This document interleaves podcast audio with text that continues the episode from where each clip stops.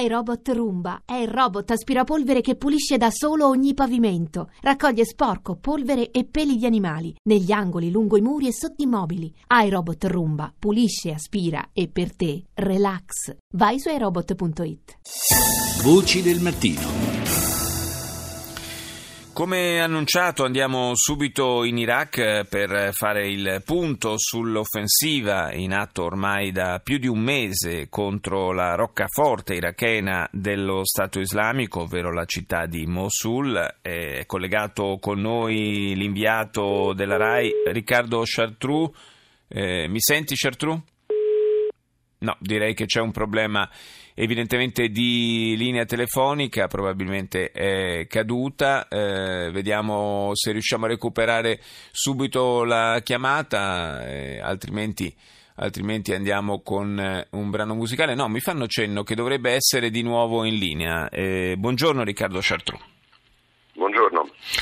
Dunque l'avanzata eh, su Mosul eh, incontra, come era d'altra parte largamente prevedibile, eh, diversi, diversi, problemi. Nel, negli ultimi giorni sembra essere un pochino rallentata. Quali sono gli ostacoli maggiori che eh, vengono incontrati dall'esercito iracheno?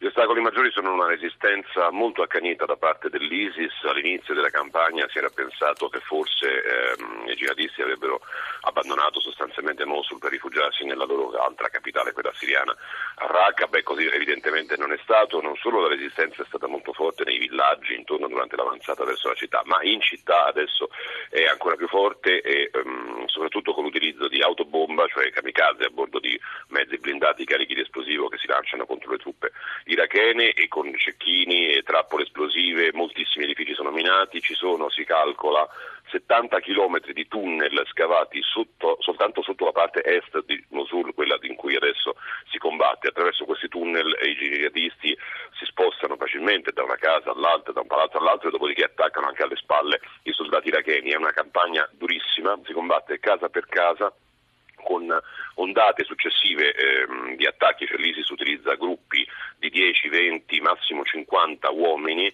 che però ehm, con attentatori suicidi, eh, uomini che utilizzano mortai, altri che sono appunto appostati come cecchini e attaccano a ondate successive praticamente 24 ore su 24 e quindi i soldati hanno mai un attimo di riposo. Consideriamo che quelli addestrati per condurre questo tipo di guerra in città, guerra urbana, non sono tantissimi, certo. sono principalmente le forze antiterrorismo e la nona divisione corazzata che però non può utilizzare i suoi carri armati nelle stradine, nelle Dedalo di stradine di Mosul Est e tenete presente soprattutto che questa guerra eh, si combatte in una città dove ancora abita un milione di persone, cioè si combatte in mezzo alla gente, che è la gente che sta chiusa dentro casa finché può, poi appena può scappa sfidando le pallottole, sfidando le esplosioni per cercare sta, la, la, salvezza nelle zone già liberate dall'esercito. E infatti proprio questo è l'aspetto direi più spaventoso, più inquietante di, di questa battaglia, le, le tecniche di, di, guerriglia con utilizzo di, di, tunnel sotterranei a cui facevi cenno ci riportano un po' alla, alla memoria eh, per, chi, per, chi, lo ricorda, insomma la guerra